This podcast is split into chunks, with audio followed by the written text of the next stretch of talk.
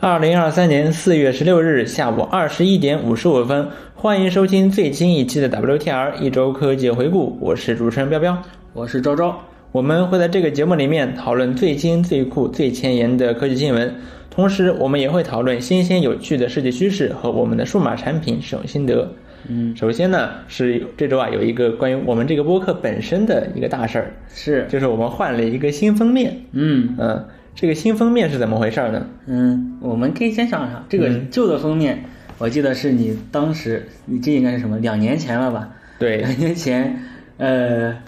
呃，感觉做的还挺挺挺挺挺随心的，是的， 几几个几个英文大字。然后前几天我突然感觉，这个播客封面怎么这么像英语听力呢？是确实有没有人点会因儿。为以为这是个英语听力或者英文播客点进来的？ 嗯，那他们可真是抱着错误的期待了。啊是，我觉得这个很像英语听力的封面。是，所以我们现在换了一个新的封面。嗯这个新的封面是长什么样子呢？嗯，它是一个类似于报纸风格的封面。对如果你在看直播的话，你可能不知道我们在说什么，可以去小宇宙或者 Apple 播客搜索“一嗯直周接科技看回顾”，对，直接看我们的封面。对，看我们的封面，这是一个报纸风格的封面。嗯嗯，然后，呃，然后我因为我们是一个科技新闻节目嘛，所以我们想模仿那种报纸的感觉，嗯，对新闻。对新闻闻的感对觉新闻的感觉，嗯啊，然后我们，但然后我们之前的封面是蓝色的，嗯然后我们现在这个 WTR 这这几个字儿呢也是蓝色的，对，我们的主题色还还不有变。还有保留，有保对留有保留，然后我们中间还有一个有意思的插图，这是个插图是用 Mid Journey 生成的，是挺不错的这那是个一插堆图，电子设电子设备，也是的挺符合数码设备，也挺符合我们这个节目的。没错。对，这么一个封面，嗯然后这个封面呢是我和昭昭用 Figma 合作设计的，别别，那这是不是又又能扯到你那糟糕的 Figma 体验了？是的，在我这儿呢，这个我就我用 Figma 的时候，我就心想，哇靠，这个 Figma 也太难用了，这个这么卡，我上点了点了东西也没反 应，嗯，我完全理解不了。还是 Sketch 这个本地应用就是流畅啊。嗯，我 get 不到，反正你让我 AI 和 Figma 里面选，那我就选 Figma。它虽然是个 Web 端，但我觉得用起来还不错。对，然后我用的时候觉得特别卡，是也没有特别卡，就是有点比较卡，不如 Sketch 那种全程基本上能跑满一百二十帧那么流畅。嗯，啊，然后但是呢，昭昭就很不理解。后来我们发现这问题出在哪儿呢？嗯这个问题出在 Safari 上。嗯就是就是 Figma 在 Safari 里面特别卡。嗯，但是当我换成 Chrome，我靠，这 Figma 立刻就变得特别流畅。 是，而且在 Safari 还有个 bug，它它内存会一直的涨。是在对在 Safari 上就很有问题。嗯啊，这看不起 Safari 吗？这是啊，只是说起来，我用 Safari 的时候，我也发现啊，嗯，就是很多网站呢，首先 Chrome 属于是一等公民，对，任何一个网站基本上都对优先 Chrome 做了考虑 Chrome 对适配对，因为毕竟用用的人很多嘛。嗯其次呢，就是 IE 和 Firefox，嗯他们属于是二等公民。就是 Firefox 是因为用的人还算比较多，对吧而且历史也比较久。嗯，然后 IE 是因为纯粹的对，是因为纯粹的很多网站为不得不为嗯了做这个历史向向后兼容、向前兼容啊、就是向后向前兼容啊。对，对，不得不做 IE 兼容。嗯这是二等，这两个是二等公民，而 Safari 呢，就算是三等公民，哎就是很多网站他们就算为了 Chrome 或者 Firefox 和 Firefox 嗯做了适配，也通常呢也不会给 Safari 做适配。哎，就比如说那些银行网站，嗯他们会推荐说你可以用 Chrome 多少多少版本之后，IE 九什么或者 IE 十，嗯或者 Firefox 多少版本之后的版本来使用我们的网站，嗯，从来没有提过 Safari 哦，嗯，不过银行更用的更多的应该是 IE 吧？嗯它推荐你用 E IE，是的，什么是时的，代的？ 是啊。好，那么接下来进入本周的科技大事环节。首先呢，就是 Auto GPT 嗯，这个项目，对本周的一个大新闻，大热项目啊，大热点。对这个 Auto GPT 到现在啊，呃，它已经有七十四 K star 了，七万多 star 就涨这个涨 star 的速度堪称恐怖，是，然后也被多家这个主流媒体和知名的科技媒体所报道。嗯这是一个什么东西呢？它就是让 Chat GPT 可以不停的自己和自己对话，然后自己去思考说我要采取什么行动。然后它提供了一些这个 Chat GPT 可以使用的工具，嗯比如说可以读取本地文件，或者说可以上网搜索，或者读取网站内容，嗯等等。然后 Chat GPT 呢就可以使用这些工具，然后完成非常复杂的非常复杂的工作。嗯，比如说它可以直接自己啊去网上搜索这个资料，然后自己去搭建一整个网站。嗯对，这个非常了不起，这个这个项目，嗯，嗯，那我们也是试了一下，是的比如说试了如何如何获取如何做一个百万播放的视频，对。然后嗯 Chat，、然后 Chat Chat GPT 它就啊在 Google 上搜索，对吧？这个最受欢迎的视频类型，嗯，然后挺合搜理的索对，然后搜索这个呃这个什么知名 UP 主的优秀特质嗯啊，然后他就去总结，然后说我们应该做什么样的内容，嗯对。呃，不过这个就这个事例而言呢，我觉得它 Chat GPT 实际上效果不是特别好 Auto 嗯 GPT Auto GPT 效果不是特别的好，嗯啊，它不停的在搜索这种如何做、如何制作、如何当当一个优秀 UP 主，而且很多内容其实比较相似，嗯，啊，效果不是特别好，而且而且发现他会重复问问题，对对，然后当不当然了，我们问的是如何做一个哔哩哔哩 UP 主。嗯， 那哔哩哔哩是一个中文平台，而 Auto GPT 它的这些 prompt 都是用为英文优化的，嗯啊，所以会有一些问题，嗯。然后它的这个形式我觉得也很有意思，就是它会让 GPT 去给你给出一个 JSON 字符串儿，嗯就 J GPT 直接写哦一个 JSON 字符串儿，嗯，然后它再去解析这个 JSON，然后获取它有什么操作，比如搜索 Google Google 搜索，然后它给你去，然后它会给出一个搜索词，GPT 应该在这个 JSON 文这个字符串里面给出一个搜索词，嗯，然后再去执行这个搜索操作啊等等。哎，然后呢，它就很有意思，就是 GPT，我注意到它会有一个神奇的环节，就是就是修复 JSON 字符串，哦因为 GPT 它给出的 JSON 不见得是全的，那所以说它再让是 GPT 来修复，不，它应该就是有一个，呃，相当于有一个脚本嘛，就是这么一个环哦节，就是可以修复一下这个字符串嗯啊。然后这，然后 GPT 它就会自己去思考，然后给出自己的行动要点，还会总结一下、批判一下自己的行为嗯如何。嗯、有些人我看有些人啊，是用这个东西完成了非常复杂的事情。嗯，嗯，好。但嗯，我觉但得，嗯，那那我们用下来，我觉得是这个东西，可能还是更现目前的阶段还是更偏向于概念一点，是的，就是，嗯，他问问题这个这个过程，就是这个仓库还没有做到那么可控，是的，呃你完全完全要靠 GPT 它自己来去想后面要做什么，是的但是它自己想的过程，其实本质还是呃问 Chat GPT。那是的这个过程，这个过程对 GPT 来对 GPT 来说，它它记录它之前做过的事情是通过 embedding 的方式，嗯，呃，那这种方式都不算是真正的记住我做过了什么，所以就会有那种呃一直在循环做某一件事儿，或者把一件简单的事儿给复杂化没错，等这种这种这种情况。没错，因为我感觉它还是更偏向概念一点，然嗯后这个七十多七十多 K star，可能也就是因就是为因为有热点吧。有些人，因为有些人确实用它做出了让他了做出了很了不起的事情，比如从零开始构建一整个网站。嗯当然了，这事儿其实你直接让 GPT 四做呢，它也能做。嗯，相当于是人来人来辅助 GPT，变成了 GPT 来辅助 GPT。是 的， GPT 和 GPT 对。然后，然后它默认的使用的是 GPT 四模型。嗯，然后 GPT 你不停的，相当于你要不停的去调用这个 G GPT 四的 API，对，然后就非常的耗钱。这也是它的一一一个一个小问题吧。对嗯，这个东西特别耗钱。特别花钱，特别花钱，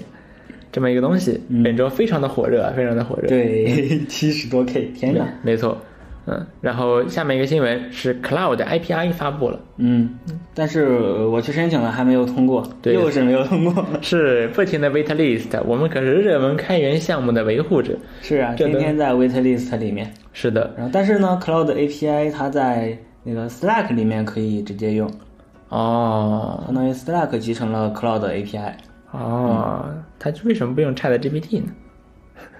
嗯，什么意思？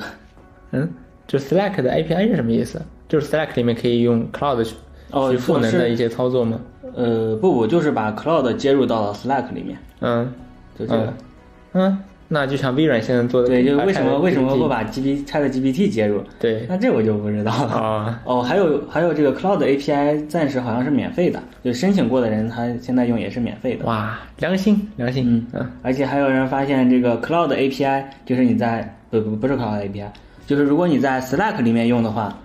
它有它有阅读网站的功能，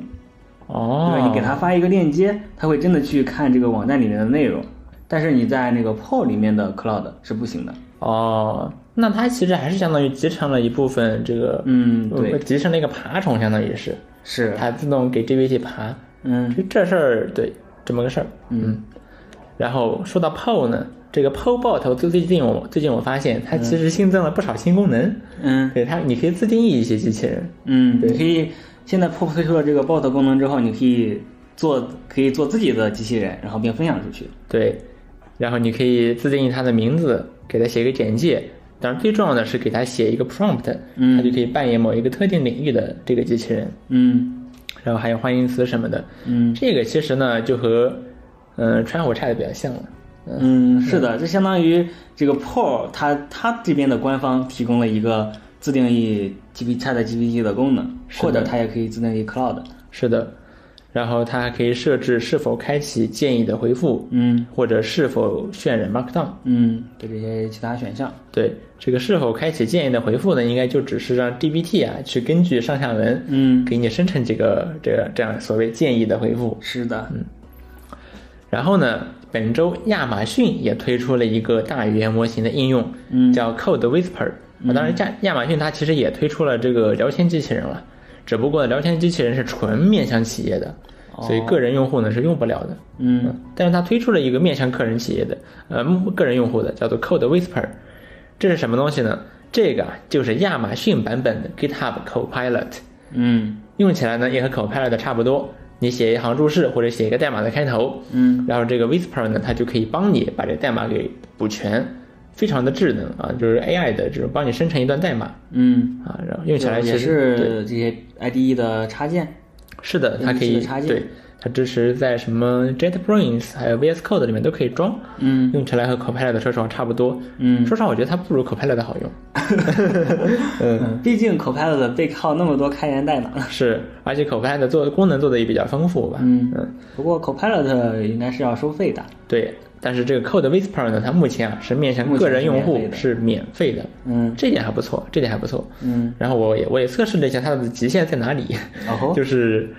Code Whisper 呢，它对中文的支持啊，就明显不如 Chat GPT 啊，不是不是，不如 GitHub Copilot Copilot 来的好。嗯呃，比如说我用中文注释去写一段要求，嗯或者说呃给一段，就比如中文的注释让它补全，嗯，呃，它这个其实现表现是比较差的啊，比较差的，哦所以基基本上不能输出什么有意义的内容。呃嗯，但是英文的效果确实还不错啊，嗯哦确实还不错。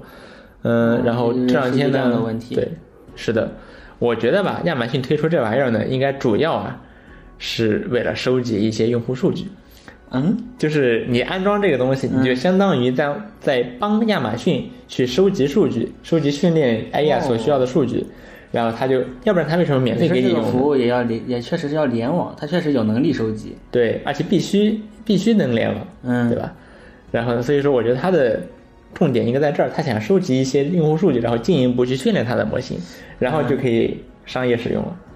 不过这个用户呃有可能，但是这个用户数据可能很非常敏感嘛，这可是代码呀。是是，这就要看它的，我没有看它的终端用户协议是怎么嗯写的，嗯但我我猜是这样，嗯啊嗯，哦，那说到这个，我还可以，我们还可以吐槽一下它的网站，是它网站做的几乎和 Copilot 无异，对风格太像了，都是那对种大红大紫的渐变。对，而且呢，和它的网站它本身的设计风格完全不搭，对，和 AWS 本身的那种非常粗犷的风格，我觉得是企业风格，对吧？你企业风 格。对，你就你就是你给企业，只是企业用，你不可能做的特别花哨，对吧？嗯你做的稳健一些，稳重一些。嗯，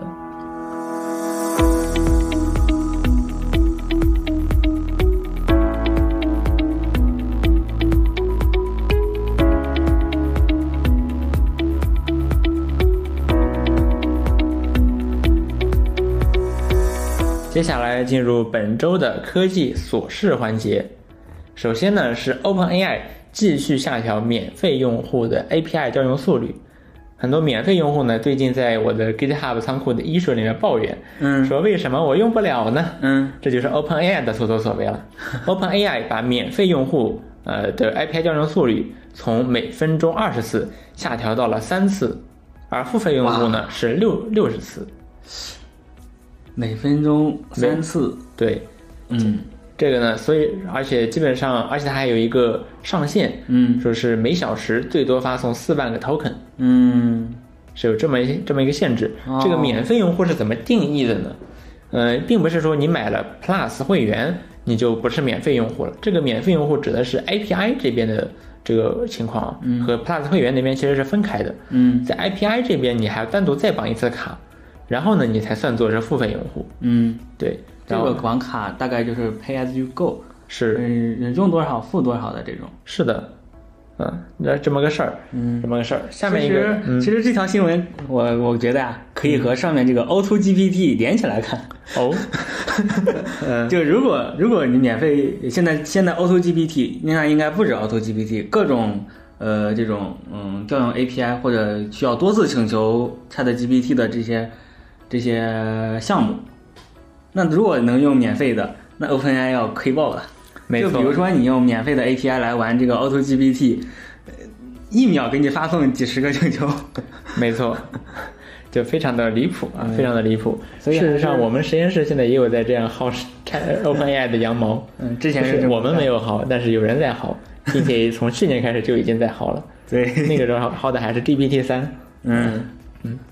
然后 ChatGPT 本周也支持了一个新功能，就是可以导出聊天数据了。嗯这个聊天数据呢，还不是说普通意义上的导出，它实际上是为了适应这个欧盟的那什么一般数据保护条例，嗯就是说法律要求啊，你必须用户呢可以去删除账我自己的账号，嗯或者说可以导出我的用户数据。嗯它这个呢是这种这种这种意义上的导出，嗯所以说它导出的时候呢，会导出你所有的聊天记录以及你账户的一些其他信息，就比如说绑定的邮箱啊什么的。哦就是它是为了适应法律法规去做的这么一个导出，然后最后会通过邮件发给你，嗯而不是那种特别就是用户友好的那种导 出。这个其实不是那么友好，你下下来这个压缩包还得解压，里面有解压事件外文件，你打开才能看。是，而且这个你还得跑邮箱里下。对我以而不为是就直接而不是在说网站里导对出下载。而不是说你导出成一个，比如说 PDF，嗯或者说导出成一张图片，对吧？嗯让你可以快速的去分享，并不是这种用户比较友好的导出方式。嗯嗯。然后下面一个新闻是 Win 十一似乎要推出掌机模式了。这可太新鲜了。对，Win 十一的掌机模式就是专门为掌机优化的这个 Windows 系统。嗯比如说呢，它会支持一个新的，嗯，触控这个这个打字键盘，嗯，就是它会有一个新的打字键盘，你可以左右分开，哇，中间分成两半儿，左边一半儿，右边一半儿，嗯然后你可以打字儿，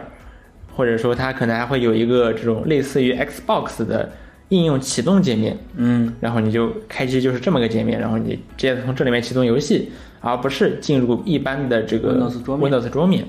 这样对掌机用户而言呢，会是比较友好的。嗯，但是我想，这可太神奇了。嗯，你不妨啊，开机直接启动 Steam 大屏幕模 式，然后你就是这个 Steam 现在的 Steam 大屏幕模式啊，做的可太好了。基本上就是 Steam Deck 嗯，的系统。是现在 Win 现在 Steam 的这个对大屏模式，哇，它制作真的是次时代。是，你可以在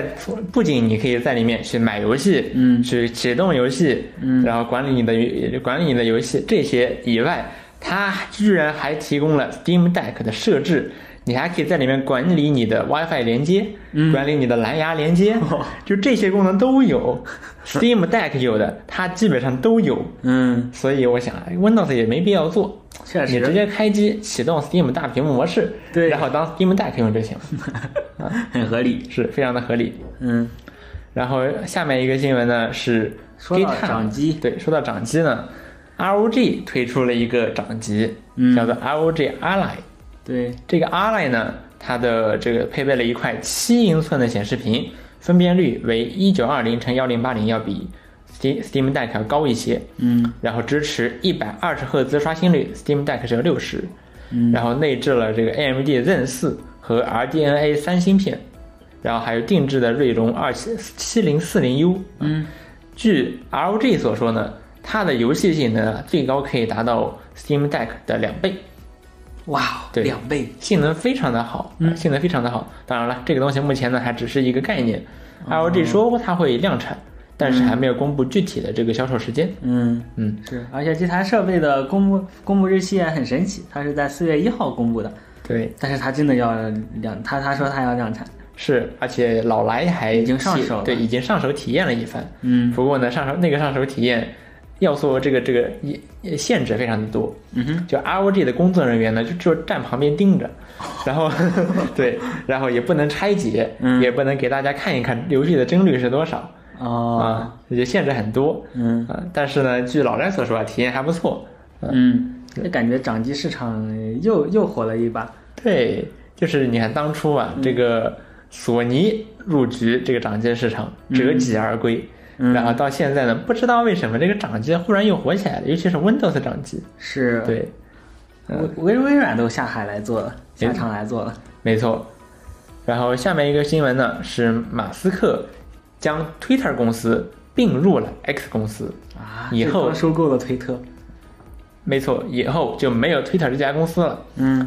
这个 X 公司呢是当初马斯克收购 Twitter 的时候成立的，我哦，们以为呢它只是一个壳儿公司，嗯就只是走个形式让收购这件事儿呢变得更容易一些。嗯，但是没有想到，现在马斯克似乎真的想要认真经营这家公司了。真的重新办一个公司，对他把 Twitter 融了进去，嗯然后新成立了这个 X 点 AI 公司。嗯还有爆料者称呢，马斯克最近购入了上万块 GPU，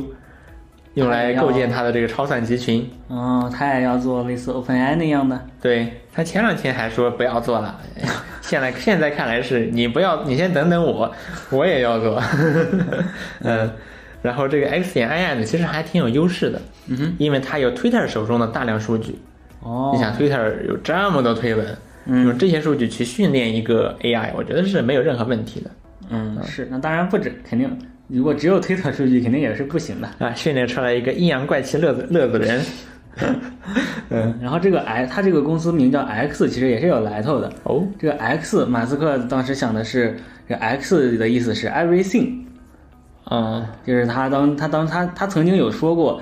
呃，想要做中国的这个微信，就是他说中国人只要有个微信，基本上就可以生活了。呃所以他也想做一个类似微信这样的应用，这样的超级 app，对，超级 app，它就是里面包里他也面包想纳做了 everything WeChat、WeChat OS。 Twitter Chat，哎，嗯这个马斯克，啊好的不学，居嗯然学马化腾。 是啊哎，这老马呀， 两个老马。嗯，好，那么下面一个新闻是比特币最近重回三万美元了。哇，这是这是完全没有预料到的事情啊！是的，在一个月之前，三月十日，呃，这个比特币的价格还只有两万嗯左右吧，差不多正好是两万。嗯，现在已经涨到了差不多正好然是后三万从了。从从三月十号开始就一路高歌猛进。对，到到现在今天已经有三万美元了，为什么会涨这么高啊？是啊，我记得在之前一段时间里都是在都是在听这种新闻，就是比特币呃又突破两万了，又跌两万了， 就是这种新闻，感觉它就在两万附近就可以了，是，差不多了。事实上有段时间的确如此。嗯，但好像我们这这段时间是是确实没怎么关注它。其实，在三月十号之前，它它的这个价值差不多是在二十二万、二十三万之间的，而且最高到二十五万，人民币吗？哦，两万五和呃两万五和呃就是两万五，两万五美元。没错，嗯，没错。为什么会涨呢？嗯，有分析说是有可能一些投资人为了应对这个通胀，然后比特币可能比较，呃，它因为它的数量就那么多嘛，它本身就是一个比较稀缺的货币，所以就想着来这边规避一点风险。哦，拿比特币避险是吧？真是选了个好地方呢。 嗯，但这也能涨，但这居然能涨到三万，我是没有预料到过的。是，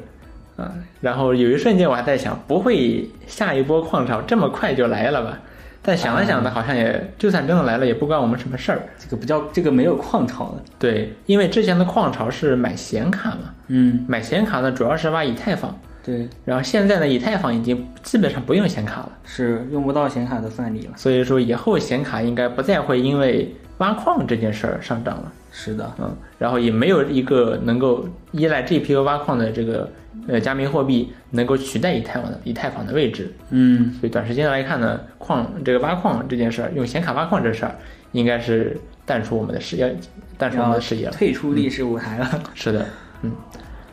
不要也不希望他在舞台上蹦吧。是。然后下面一个事情是微信键盘 Windows 版内测了嗯，你用了吗？没有？我也没有。好，嗯 好，Go Go，这嗯个东西现在还有 macOS 版，对，macOS 还挺哦，macOS 可以聊一聊，因为它那个候选框的颜色是绿色的。好，过。对，除此之外和系统输入法没有任何区别。嗯下面一个是新闻呢，是 B 站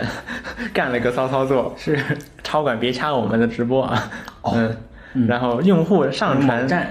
用户上传照片，嗯然后呢，阿碧啊就会生成一个所谓的原神风格形象。嗯，呃说实话吧测测你和哪个原神角色最相近？对，说实话，我觉得顶多也就是姿势比较接近，嗯，这个就穿着啊，这长相，我觉得实在是找不出什么这个这随个机给你选个角色，对给你凹成你现在的姿势。是，并没有说像用 diffusion 帮你生成一个新的原神风格的角色这种，嗯其实不是。嗯然后呢，这个本东西本身其实没什么，嗯但是阿 B 搞了一个神奇的操作，嗯他在这个你生产完了之后啊，会在右下角有一个很方便的这个分享按钮，嗯，就是点一下你的这个视频就上传到 B 站了，对，然后呢，你还可以获得一点奖励。嗯但是这个上传到 B 站的这个视频里面就包含了你原本上传的那张照片，很可能就是你的真人照。是。于是 B 站就用这种方式泄露了大量用户的这个真实照片。就比真比如说你在你在你在你你在工位上，你在教室里，或者你在一些奇奇怪怪的地方，是然后玩了一下这个功能， 是，那然后没你的照片就被上传到了 B 站，嗯，被公开了对，呃啊！而且还有人呃发现这个东西不太能呃就是不太不太卡审核，是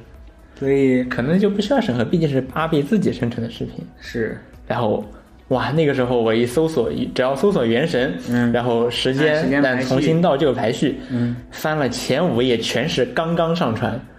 不到前我也都是一分钟前，嗯，然后然后点然后太多了看一下这个视频，就全是各种用户的这个真实照片， 嗯呃，发现女生特别 多，嗯嗯嗯，就这么个事儿。但是现在 B 站的话，好像做了一些补救吧，但是这些视频也并没有从 B 站中删除。嗯啊嗨，阿 B 呀、阿 B，怎么怎么这么干呢？嗯，嗯，下面一个事情是郭明奇说，两款 iPhone 十五 Pro 将会取消固态按键设计。嗯要我说啊，这个新闻真好做，嗯。就是我只嗯前前几段前几期 WTR 说过了，iPhone 十五要采用固态按键设计，就是按不下去的那种。然后这一周他在说，我们要呃 iPhone 十五可能取消这个固态按键设计。这个新闻我也能做啊。这这我先好说坏有两面儿，你都你不都被你说了？对呀、 我先说有，再说没有。嗯那无论出来的是真的有还是没有，我起码有一个对啊呀、嗯嗯，这个也太这个新闻也太好做了。嗯，下面一个新下面下面一个事情是安卓推出了一个新功能，嗯，谷歌现在在做一个应用自动归档的功能，就是你长期不用的话，它会把这个应用从设备上删除，只保留图标和用户数据。哦，这个功能其实 iOS 其实早就有了，对，就和 iOS 那个删除自动删除自动删除不使用的 app 什么的。啊、那个功功能能是一样的。对是但一其样实的这个功能挺好，安卓居然现在还没有。没错，事实上本周 Android 十四 beta 也发布了。哦，对，然后我看了一下，很多它的功能呢，介绍啊都是实现了类似 iOS 的某某功能。这么介绍的吗？呃 这样，没当然这不是谷歌介绍的，啊是那些第三方的媒体介绍的时候是这么说的。啊，嗯，实现了类似 iOS 的某某功能。嗯嗯。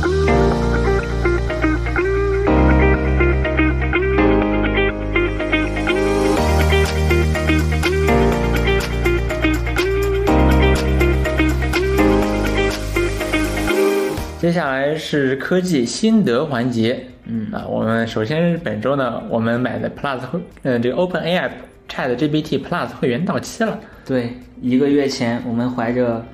呃， 对，我们怀无着比激动的心情，购买了这个会员，对以为呢就能用到这个多模态版的 GPT 四，嗯，就是 GPT 完整功能的 GPT 四、结果 OpenAI 当时给了我们嗯当头一当头一棒，对，当头一棒，我们只能用一个残废版的 GPT 四。是，但说实话，这个 GPT 四还是 GPT 四啊，确实也很好用，嗯，但是呢，你值不值二十美元呢？这就值得商榷了。对。不过不过不管值不值，还有很多人买不到，没错，嗯没错这件事就很很离奇了。没错。然后下面一个事情是我本周买了一张三零九零显卡，嗯这个这个显卡呢，我发现是我为什么买呢？首先是因为我最近一直在搞这种大型大语言模型啊，这种深度学习方面的这些研究，嗯，还有应用，还有这些 AI 开发这些的，对就，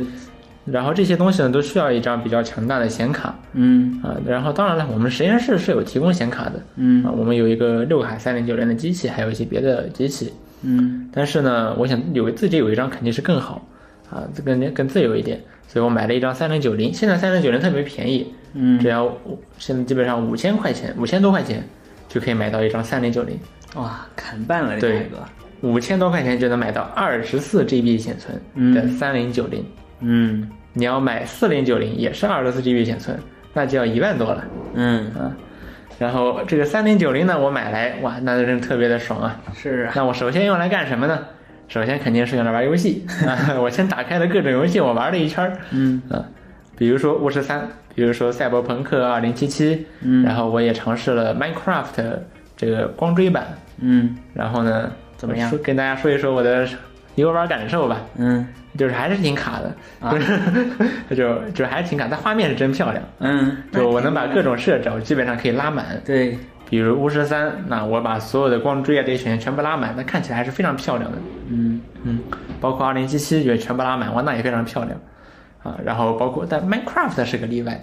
就是 Minecraft RTX 漂亮是漂亮，但是它有时候会有一个 bug，就是所有的这个物体啊表面都会闪的显得亮闪闪的，就跟有镜子一样。嗯，这个 bug 呢，起码一年前就有了，嗯到现在还没有修复，感觉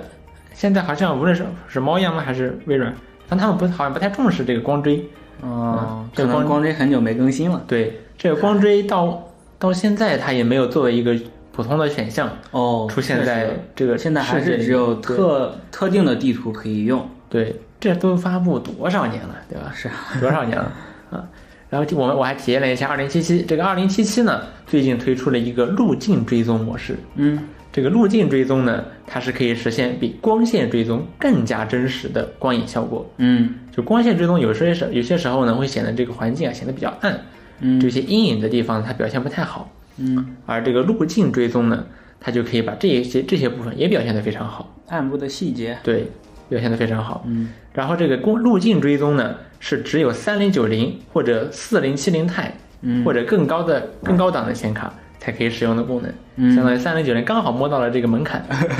对，挺然后开启路径追踪模式之后呢，二零七七四 K 只有仅仅二十几帧，嗯这还是开启了 DLSS 二点零的情况下。嗯然后，但是不得不说，这路径模最终模式确实漂亮，嗯确实漂亮。如果但说实话呢，如果你不这种 side by side 的对比的话，其实也感受不太出来。嗯，就你感觉这个画面本来就该是这样。对对，然哦，后路径追嗯踪这个东西，它可能更还，它它比光线追踪更能还原真实的样子，或者说是，呃，开发者想要表达出来的样子。没错，比如说，如果你什么都不开的话，光线追踪、路径追踪都不开，嗯那这个画面是预烘焙好的。呃，它的它的它的光线、它的光影部分做的其实已经很不错，没错，但只是一些，比如说反射的部分，它预烘焙不能不能做不到反射的这种效果，然后需要光线追踪或路径追踪来补偿。对那路径追踪追踪就相当于，呃，相当于你不需如果路径路路径追踪之后能够做到实时的话，你可能游戏开发者就不需要去花大功夫去预烘焙这个画面了，没错，就是你在前你在渲染预渲染的这个部分就可以节省一些人力之类的。是的，是的。其实因为其实现在光山化其实做效果已经做得非常不错了，嗯它可能用了很多的这种什么 workaround 或者 trick，嗯，但无论如何，画面效果其实真是非常不需错的。要有专专门的团队来调对，节需这要个花画面。需要花很长的时间去调教这个画面。嗯然后呢，我还干了什么事儿呢？当然是 AI 绘画了，嗯对吧？ AR 绘画用三零九零啊，只要大概两三秒就能出一张五幺二乘五幺二的图，哇，生产力大大提升啊！没错。然后我还用我还用这个三零九零呢训练了一个、这个叫什么呃 Hyper Network 嗯，啊，就这是是个什么呢？这是我把昭昭的照片丢进这个 diffusion 模型里面，嗯，然后呢，现在这个 diffusion 模型就可以非常精确的还原昭昭的长相了。对，我说这个一个什么什么样的明昭，它就可以画出昭昭的样子，而不是别的什么人。哇，又可以造我的谣了是吧？没错，嗯，然后呢，那我们之前说，我之前说，刚才说这个还是比较卡，是为什么呢？比如说巫师三，嗯，我要是四 K 拉满，我发现还是只有四十帧左右，嗯哼，然后一看这个显卡占用呢，只有百分之六七十，嗯，这是为什么呢？再看一下 CPU，哇，CPU 占用来到了百分之七十多，哦，就是 CPU 不够用 CPU 瓶颈了。对，然后所以说我本周呢，就在刚刚 我还买了一个 CPU，嗯，啊，现在还在还在路上。我买了一个什么 CPU 呢？我就去一个群里面问了问，然后这些群友啊，他们一开始立刻给我推荐，说这个七九五零叉哦，啊，这个 CPU 不错。那我一看呢，确实不错，但是要卖三千九百九十九嗯，啊，然后我还得升级一下我的主板和内存，因为它只支持这个 DDR 5的主板啊，不，只只支持 DDR 5内存，然后呢，插槽也换了。嗯所以说呢，综合成本特别高。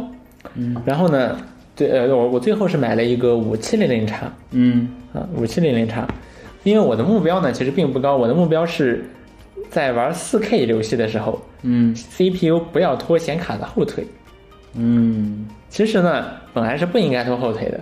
因为这个这个时候压力主要就在显卡上。是，但是我的二七之前我用的是锐龙二七零零叉，嗯这个 CPU 太实久远了实在是有点弱，所以说哪怕在 4K 下仍然会拖三零九零的后腿，嗯所以我就听从了群友们的建议，升级到了五七零零叉。这颗 CPU 的性能呢，大约比二七零零叉强百分之五十，嗯差不多刚好能够呃达到不拖三零九零后腿的这种程度。嗯然后这颗 CPU 呢，就只要一千块钱，嗯，一千整，而且还不用换主板。对，不用换主板，我也不需要换我的内存，嗯，嗯，其实也很够用，其实也很够用。是，好，那么以上就是本周 WTR 的全部内容了。我是彪彪，我是昭昭，我们下周再见，拜拜。拜拜。